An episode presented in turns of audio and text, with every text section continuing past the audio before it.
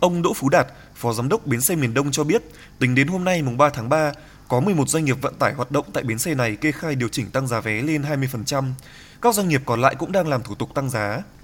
Theo các doanh nghiệp vận tải, chi phí nhiên liệu chiếm từ 25 đến 30% tổng cơ cấu giá thành.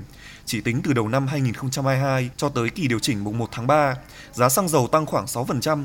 Trong khi đó, do tác động của dịch Covid-19 nên nhu cầu đi lại của người dân chưa thể phục hồi như trước, lượng khách chỉ còn từ 40 đến 50% so với thời điểm này các năm trước. Khó khăn trồng chất khó khăn buộc các doanh nghiệp phải điều chỉnh giá vé. Tương tự vậy, một số doanh nghiệp vận tải hành khách ở bến xe miền Tây của thành phố Hồ Chí Minh cũng đang đề xuất tăng giá vé nhưng chưa được đồng ý nên chưa niêm yết giá mới. Ông Trần Văn Phương, Phó Giám đốc bến xe miền Tây cho biết, doanh nghiệp muốn tăng giá vé thì phải làm đúng các thủ tục chứ không thể tự quyết. Đúng ra không phải mình nghĩ là không có giữ giữ nguyên đâu nhưng mà các doanh nghiệp vận tải á muốn tăng giá là phải làm cái bộ hồ sơ rồi mới gửi về sở giao thông vận tải với bộ hồ sơ tài chính. Rồi nếu mà được duyệt xong thì nó mới thông báo về bến xe để niêm yết lên.